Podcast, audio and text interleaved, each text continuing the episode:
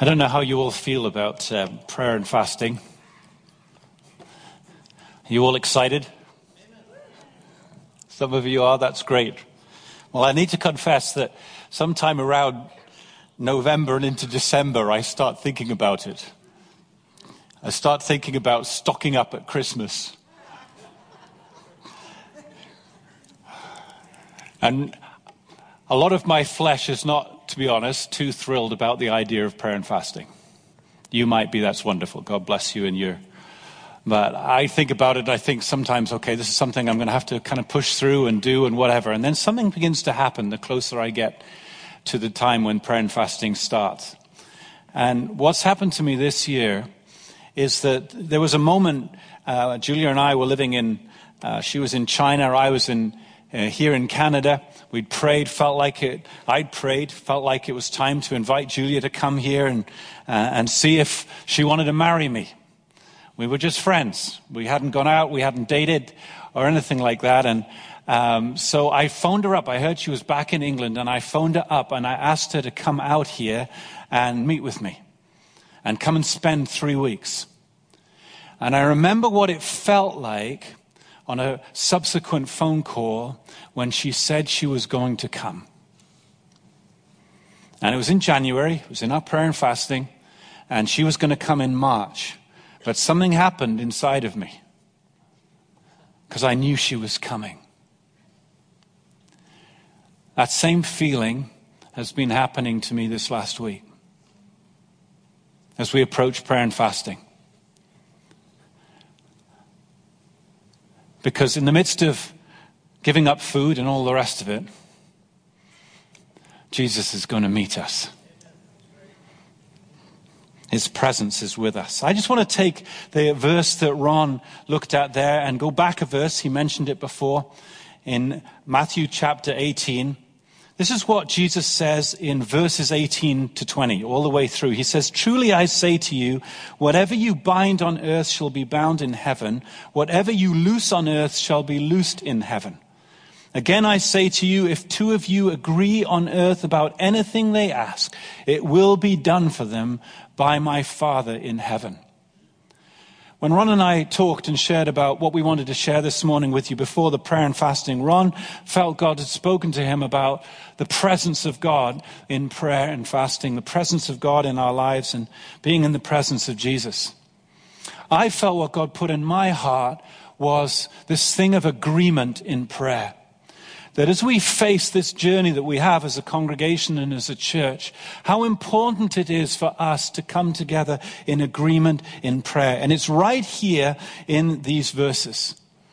And I can sum up what Jesus is saying in these verses in this phrase agreement together in prayer, aligned under the will of God, releases heavenly authority into the earth. Let me read that for you again.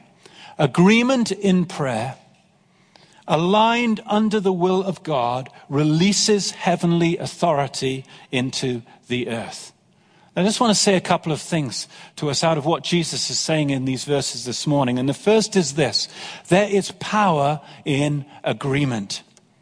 The word for agree in the Greek is the word symphoneo, from which we get the word symphony. It means to harmonize. It means bringing together all those instruments that make different sounds and, and play at different pitches and give them a score and bring them together under a conductor and make them come together into beautiful music, symphoneo. That's what Jesus is talking about when he's talking about agreement. People coming together, all our different uh, personalities, the way that we do things, our different hopes and our different dreams, blending us together, the different nations, the different generations, harmonizing us together, symphoneo.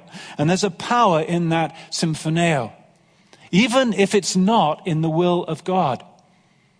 The people who are listening to Jesus might have thought back over their history and remembered that back in the beginning of Genesis, in Genesis chapter 11, there's an incredible story because it talks about all the people on earth being together in one place and having one language. And they all get together and they decide together that they are going to build a, dis- a city so that they're not going to be dispersed. Well, right there is a problem because God had told them to fill the earth and subdue it, which meant going out, but they wanted to stay together. And so they wanted to build a city so that they stayed together, and they wanted to build a tower that would reach up into the heavens. In their own strength, in their own power, reaching up to become something by themselves. And God came down to watch what they were doing. And when he saw what they were doing, he said something fascinating. Let me read it to you out of Genesis 11 and chapter 6 and verse 6.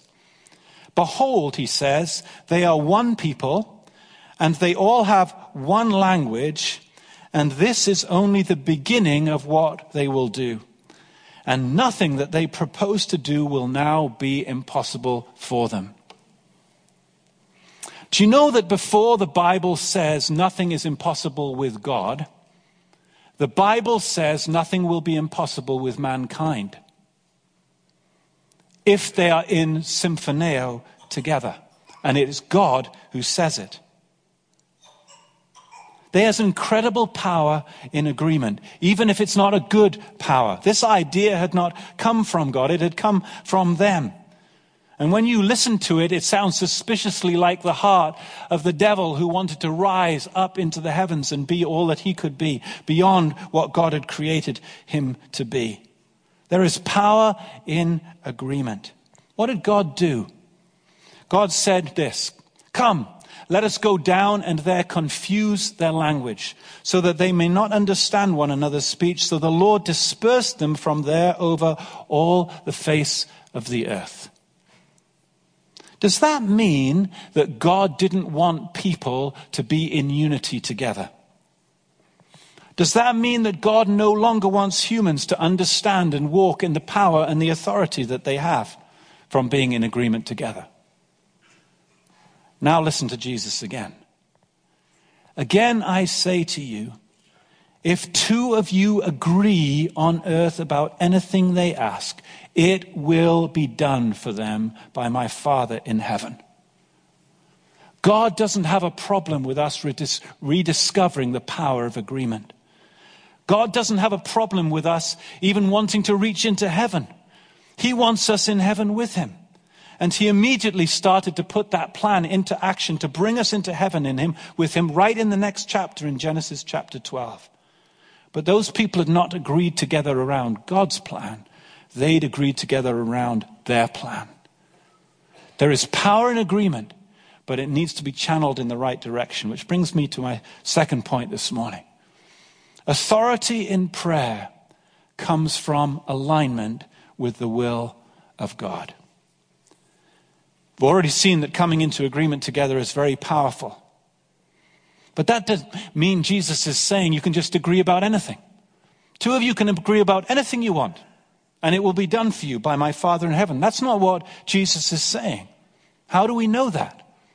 Well, we know that because a few chapters earlier, in Matthew chapter 6, Jesus taught them how to pray. And he said, When you pray, pray, first of all, Our Father in heaven, hallowed be your name, and then pray, Let your kingdom come and let your will be done. In that context, when Jesus says that we need to come into agreement together in prayer, he means coming into agreement together around what the will of God is. Coming into true alignment.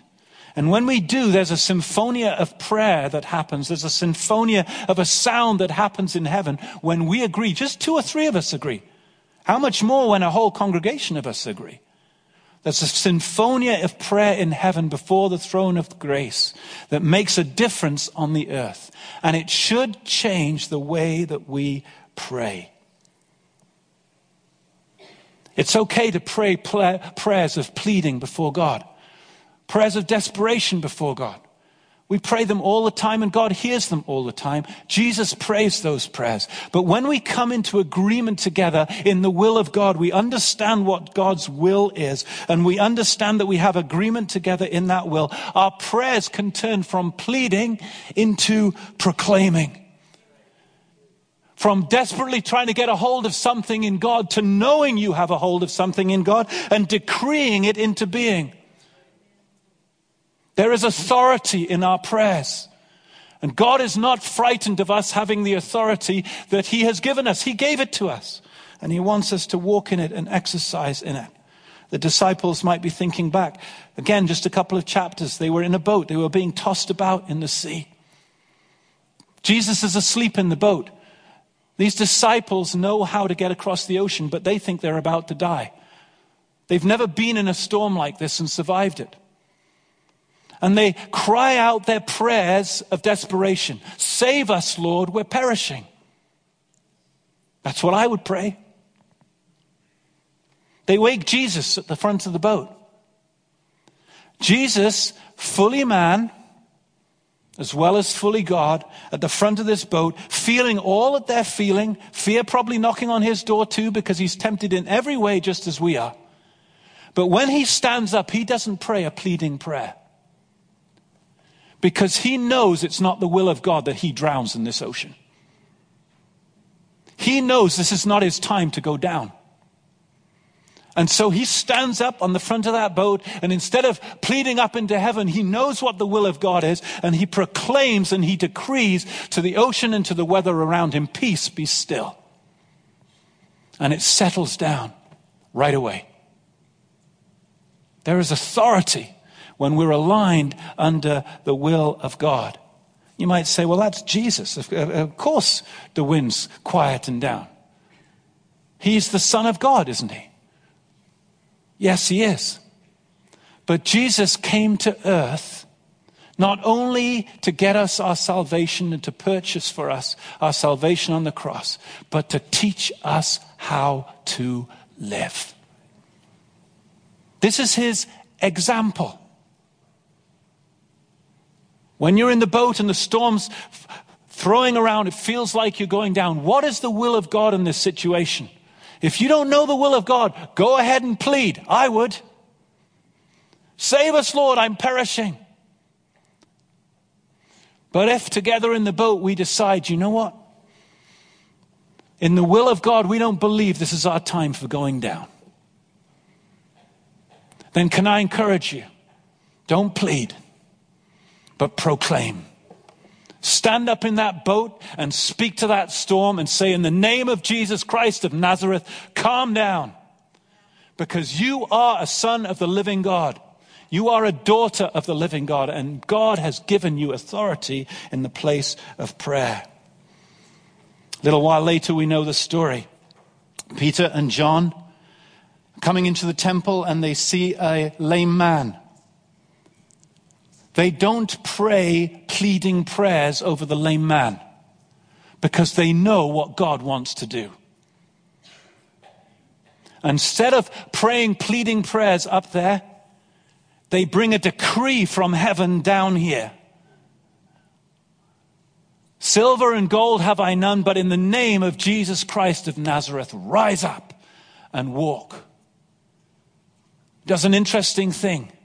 He reaches out and takes hold of his right hand.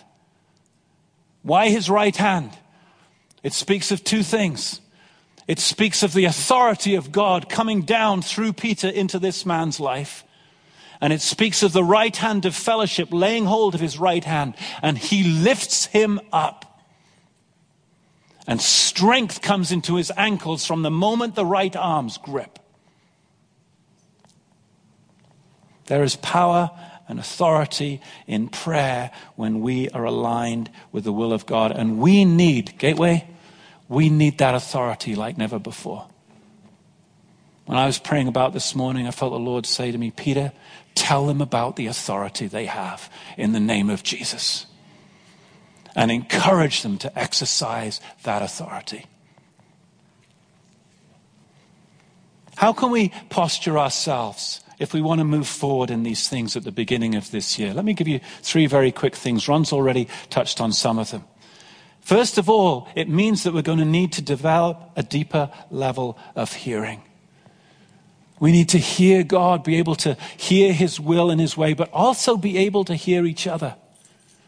You know, in a family, if you're wanting to come to a decision together, a big decision in a family, it doesn't just happen in one discussion. I mean, it might do in your home, but it doesn't in my home. It takes more than one discussion. You have to come around it a few times. And you have to learn how to hear people say things that you don't like them saying. Isn't that right? You have to learn to listen, even when you want to react. Calm down and listen. We have to learn to listen to each other. We have to learn to listen to God. Secondly, Ron touched on this as well. Develop a deeper level of honesty.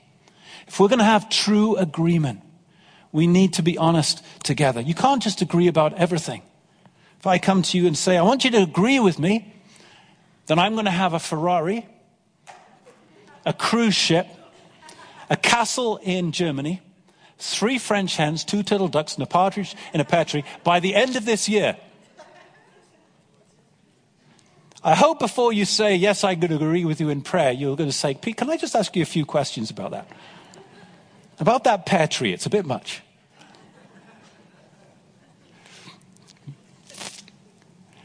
Maybe somebody's going to come and say, you know, I want you to agree with me because my boss at work's not treating me right. So I want you to agree in prayer that God removes that boss and gives us another one, or better still, makes me the boss. That might be what God wants. But you might want to pray that through. Do some listening prayer. Ask some awkward questions. What's really going on here? Is God using this boss to touch something in your life? And if he is, we better not be asking God to move the boss away we might be needing to ask God to change your heart. Right? We need to be honest with each other. We're going to be handing out prayer goals tonight. We've got a few at the back for those of you who aren't able to make it tonight. You can take them away. But we want to hand them out tonight so we can explain what they're about. We've been praying about them. We've been talking about them for a number of weeks. But you might get them and look at them and think, I, I don't know if I can agree to that prayer. What do you do with that? Well, first of all, I'd encourage you to take it to the Holy Spirit. Ask the Lord, Lord, what do you say about this? And if you still have no peace, what do you do?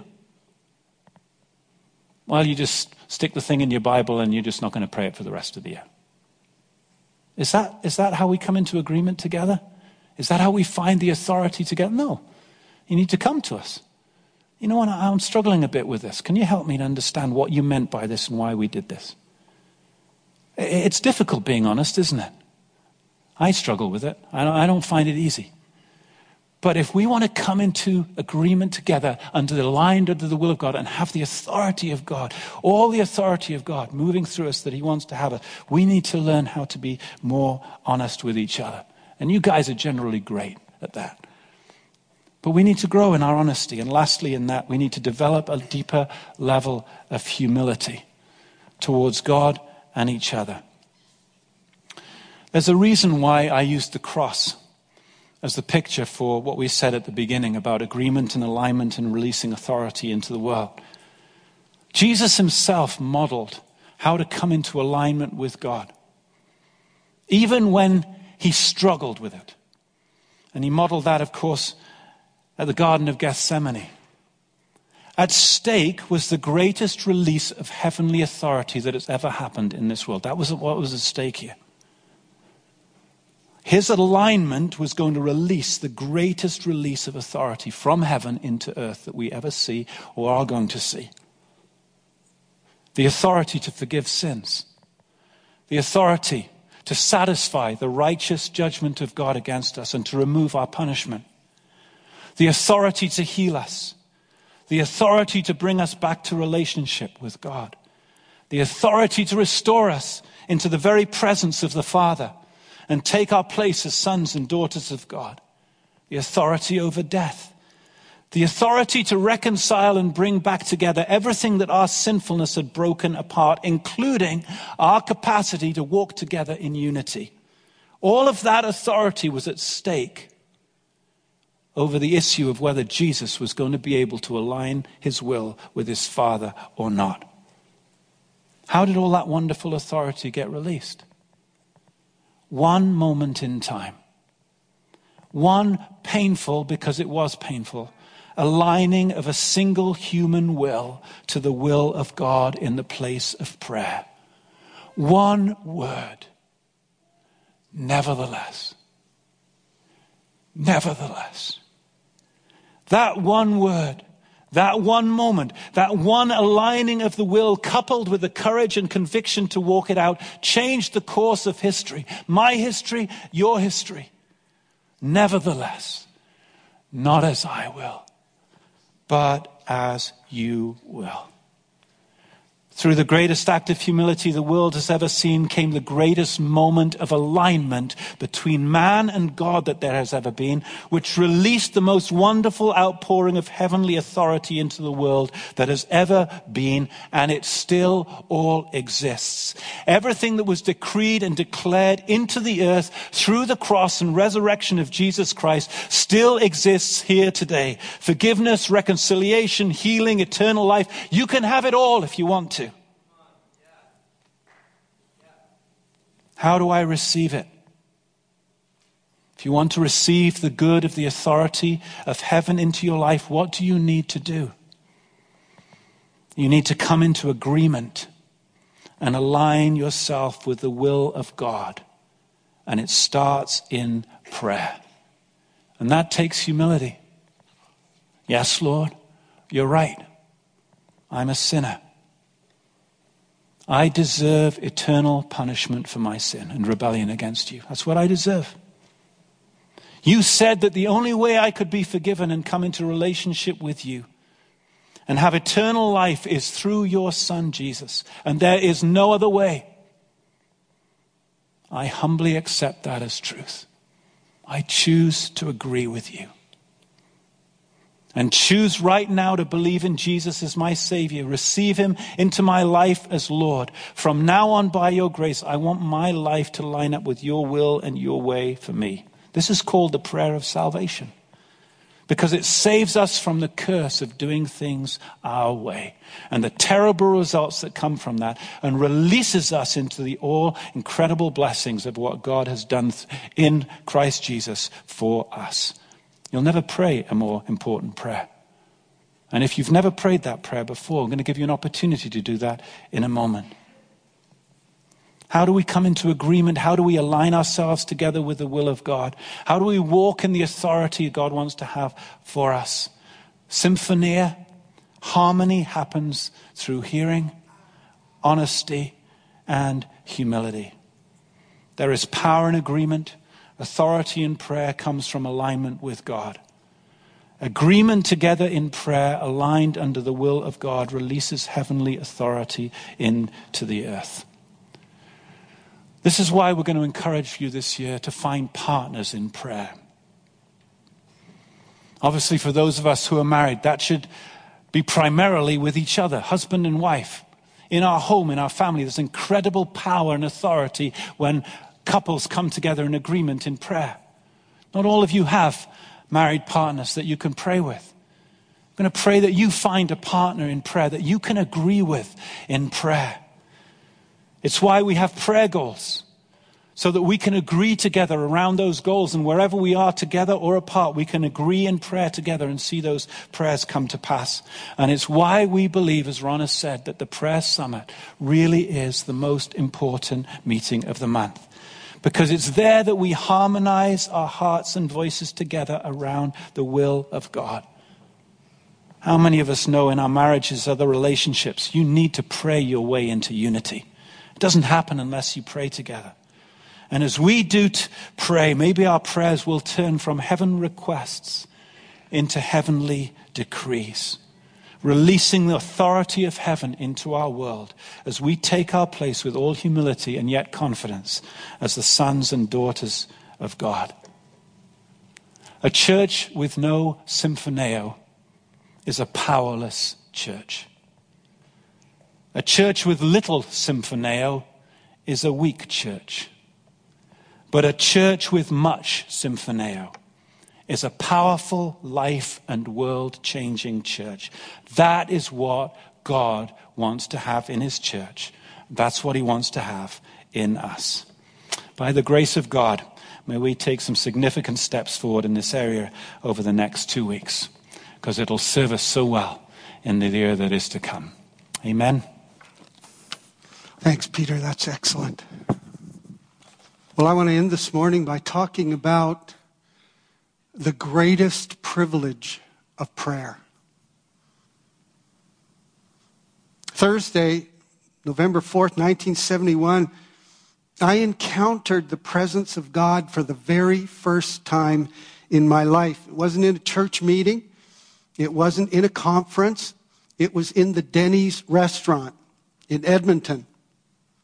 And I was talking with a friend who was sharing the gospel with me, and Jesus came into the restaurant.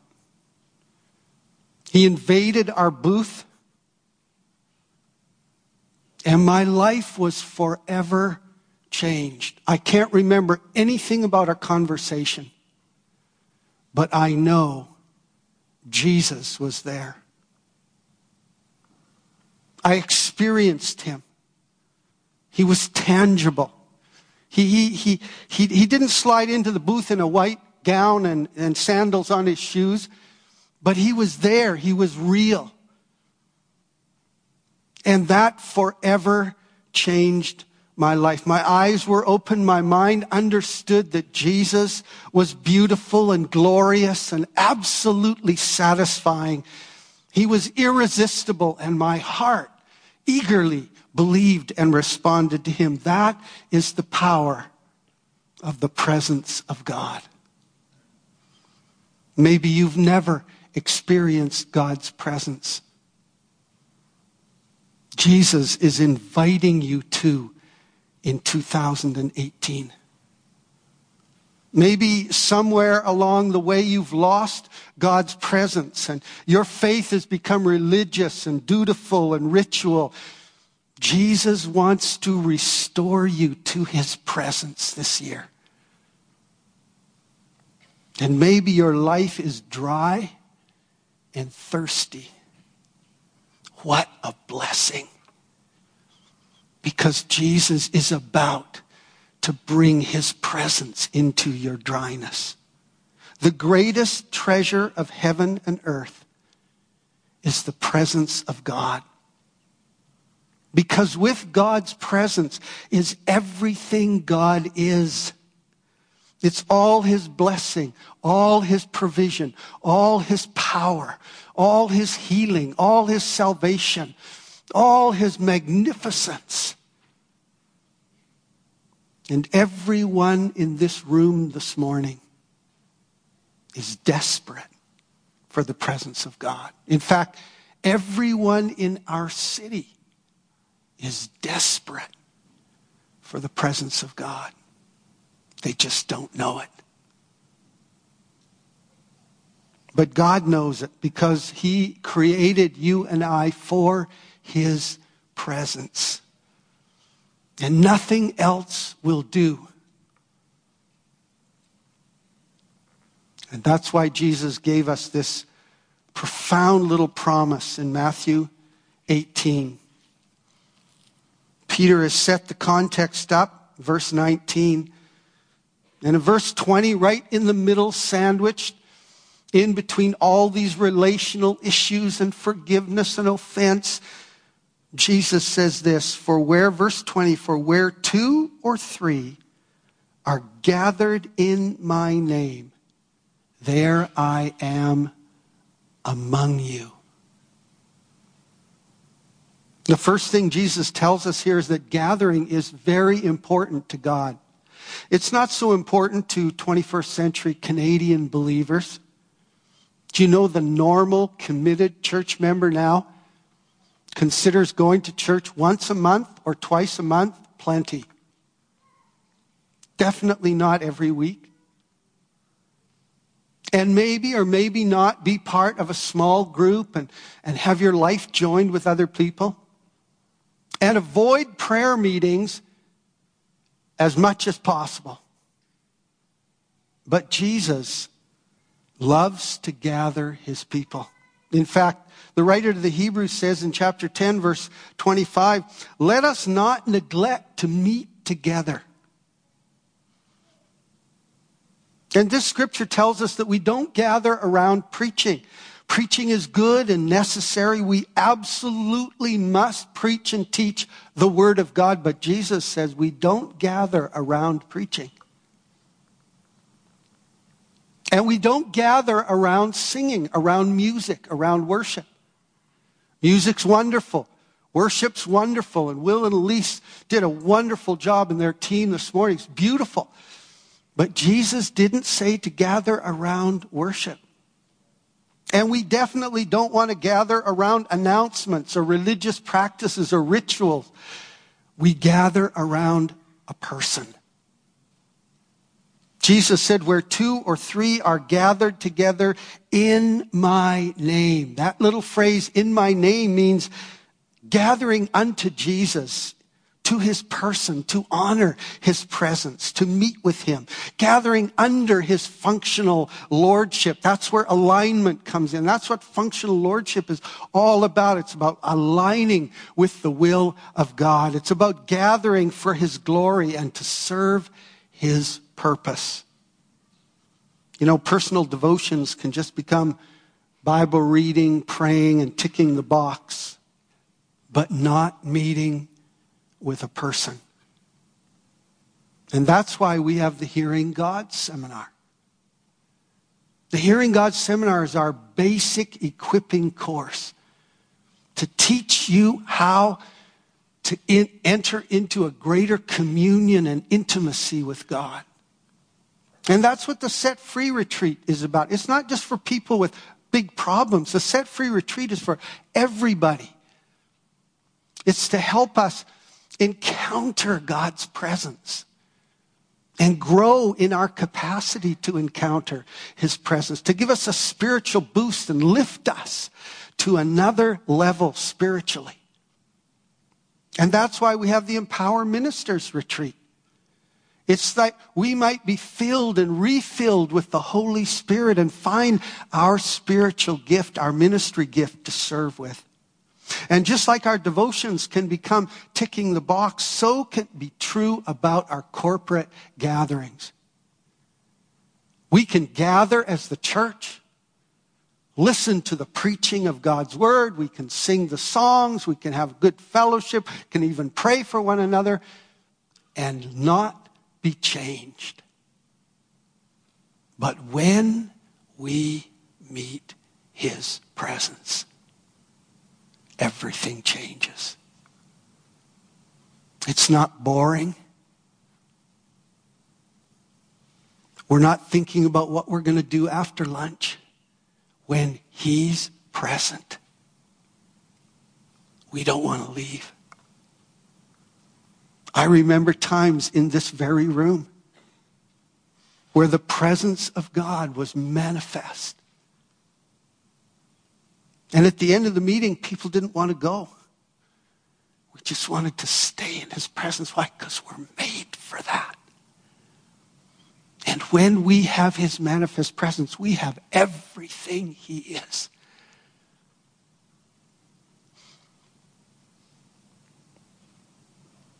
Jesus doesn't require many. He says here, where just two or three are gathered in my name. Not two or three thousand or two or three hundred, just two or three. Jesus takes the minimal number.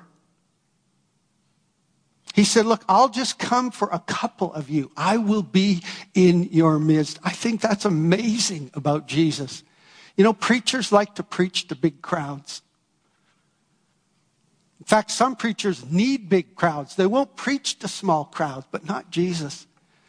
Jesus said, Oh, I'll come if there's just a couple of you. You gather together in my name unto my presence. I'll be there. And then Jesus makes this profound promise. He says, Where two or three are gathered in my name, I will be among them. I think that's the greatest promise in Scripture. And the New American Standard and the King James Version, I like the way they say it. They say, where two or three are gathered together in my name, I am there in the midst of them. It's a kind of play on words. I am. You remember where I am comes up in the Bible in Exodus 3, where Moses is having this discussion with the burning bush that won't be consumed. And God's trying to get him to go to Egypt to, to free his people. And he says, How can I go to Egypt? That's, that's Pharaoh. And God says, Moses, I'll be with you. And Moses said, Well, well, then who shall I call? Like, what's your name? What should I say? Who are you? And he says, I am that I am. Tell them, I am has sent you. I am the eternal one who always existed, who always was and always is and is to come. Yahweh, the creator God, this God that Isaiah says, whose hand spans the whole universe. And he counts the trillions times trillions of stars in billions of galaxies and calls them each by name. That's the God we're talking about in our midst. I am that I am. I will be whatever you need me to be whenever you need me to be it. There was a rabbinical teaching that where two or three were gathered together to study the Torah, God's Shekinah glory, his manifest presence would be among them. And Jesus uses that when he says this verse. He says, Where two or three are gathered, not to the Torah, in my name. There I am in their midst. He said, I'm He. I'm the one. I am among you to change you, transform you, give you peace and power and provision and protection and everything you need. And when Jesus says, I am in the midst of them, he's not referring to his omnipresence, which is his general presence everywhere all the time. He's referring to his manifest presence, his obvious, evident, noticeable, palpable presence you can touch and taste and feel. God's manifest presence is when God's person is manifest, displayed, demonstrated here and now in our midst in a tangible, experiential way. You know, this is good news for millennials. It's good news for all of us, but it's especially good news for millennials because millennials are driven by experience. And this is who God is. I'm in your midst. You can experience me and be changed forever.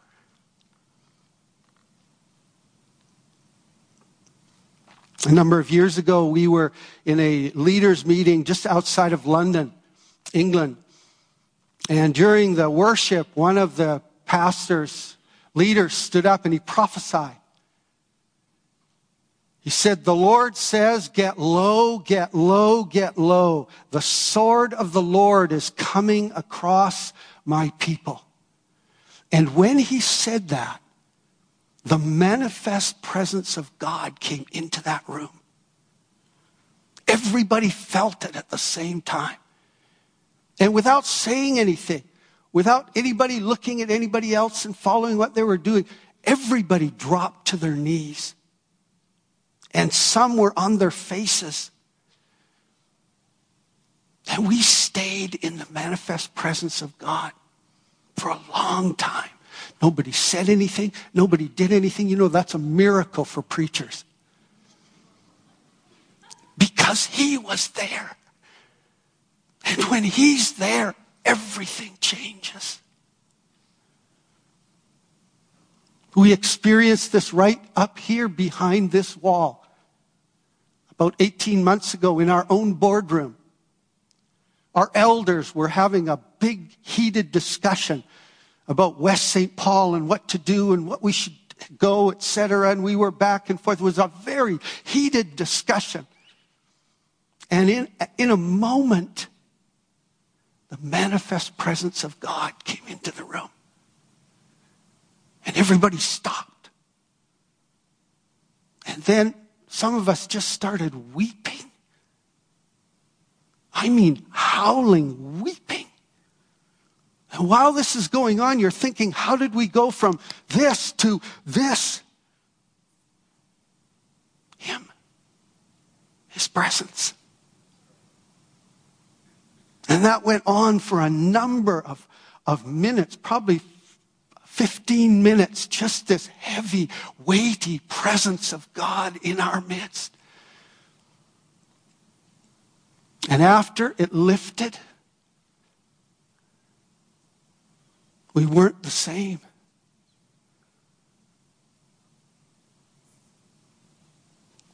There was no more of this.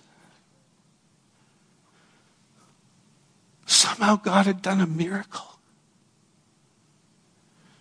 We were united genuinely, heartfelt. It's like a cleansing went through us.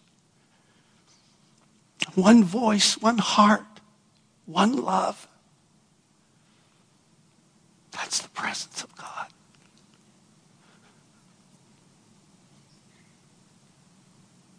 And it's our birthright. God isn't withholding himself. He longs. Jesus said, Look, if there's only two or three of you, and you'll gather together under my presence and unto my presence, I will be there. And we know he's there. and he changes things. He wants to meet with us. We have a grandson, Jack, our first. Grandparents, you know exactly what this is like. The rest of you are rolling your eyes thinking, oh, here comes another grandchild story, but you'll be exactly the same. When I see Jack, I just want to embrace him. He's a good baby, so that helps. But it's who he, it, it, it, it's what, how it's meant to be. And that's exactly how God, our Father, feels about us. He wants to embrace us. He wants to envelop us. He wants to fill our lives with who He is.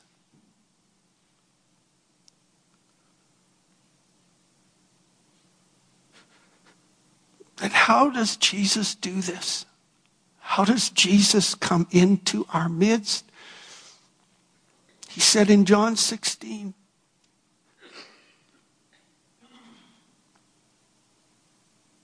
It's to your advantage I go away. Because if I don't go, he can't come. But if I go, I will send him. He's speaking of the Holy Spirit. This precious Spirit of Jesus, this precious third person of the Trinity. He's the one. And Jesus said, If two or three of you, just two or three, will gather unto me, I am, will be in the midst of you. He's saying that's the Holy Spirit. Now, when we give our lives to Jesus, and maybe some of you need to do that today, maybe you need to give your life to Jesus. You've never done that before. Jesus is inviting you to do that. The Holy Spirit comes to live within us, but that's not the manifest presence of God. The manifest presence of God is when the Holy Spirit comes upon us. And that's totally different. It's been 46 years since I first encountered the presence of God in that Denny's restaurant. And I've discovered some things about the presence of God. The first one is everybody has as much of Jesus as they want. If you want more of Jesus' presence in your life, you either have to be hungry or intentional. If you're hungry, you'll be driven to seek Him. If you're not hungry, then we need to be intentional. which is what these 11 days of prayer and fasting are about. It's about being intentional. I, feel like the Lord's challenged me and said, I want you to be intentional. Don't just go without food. Don't just diet. Be intentional about meeting with me. James 4, verse 8 says, Draw near to God, and he will draw near to you. And secondly, you have to be honest about what's really going on in your heart. Peter brought this out. You got to be honest because Jesus is the truth. He's reality. He doesn't dwell in phoniness. He wants the real issues here. And when we come to Him, He wants us to be just honest. What's really going on in my heart? You can tell Him, you can talk to Him. He's so gracious. Hebrews 10, verse 22 says, Let us draw near with a true heart. And then, thirdly, another way to increase the presence of God in our lives is to honor. First of all, honor God with gratitude. Thankfulness honors God as the source of everything, and it's the atmosphere of increase. God loves to dwell with a grateful heart. Grumbling and complaining and negativity grieve the Holy Spirit and shrivel the presence of God. But whenever I'm thankful about anything, it increases, it multiplies. We honor God with gratitude and, and then we honor one another. We celebrate who each person is without jealousy or envy or competitive selfishness. Romans 12, verse 10 says, Outdo one another in honor. And wherever the Holy Spirit finds that, honoring God, hunger, honesty, honoring one another, he will manifest the presence of Jesus. Let's stand together. Maybe some of us here this morning who need to actually go home and make things right. Maybe we've had issues or attitudes or some type of interaction which has grieved the Holy Spirit. And it's so simple to rectify it. It's just acknowledging, Lord, I was wrong. I Mary and I returned from North Carolina and we flew, and airports are a temptation for me because I like to hurry through airports. And Mary has spoken to me so many times. She's been so gracious about it. Slow down, and, and so we talk about it. And before we get to the airport, I have to say, Jesus, please help me. Just slow, slow, and, and he does. But as we were coming back, I don't like to be the last one in the immigration line. And so I was starting to pick up speed. And Mary said, Hey, hey, slow down, slow down. And instead of just humbling myself and saying, You're right. Thank you. Who cares if I'm third in line or sixth in line. But instead of doing that, I said, you know, I'm really not going fast. This is my fast. I'm, I'm really actually walking quite slow. Mary was gracious. She never said anything, but we got home, went to bed that night. When I woke up the next morning, the Holy Spirit said to me, that was defensive. That was actually arrogant. I said, You're right. I could have just said the other. So well, we made it right, but that's carrying his presence. That's what we've been called to do carry his presence. And when the dove rests upon us, there's an awareness we have to carry. He so wants to manifest his powerful presence.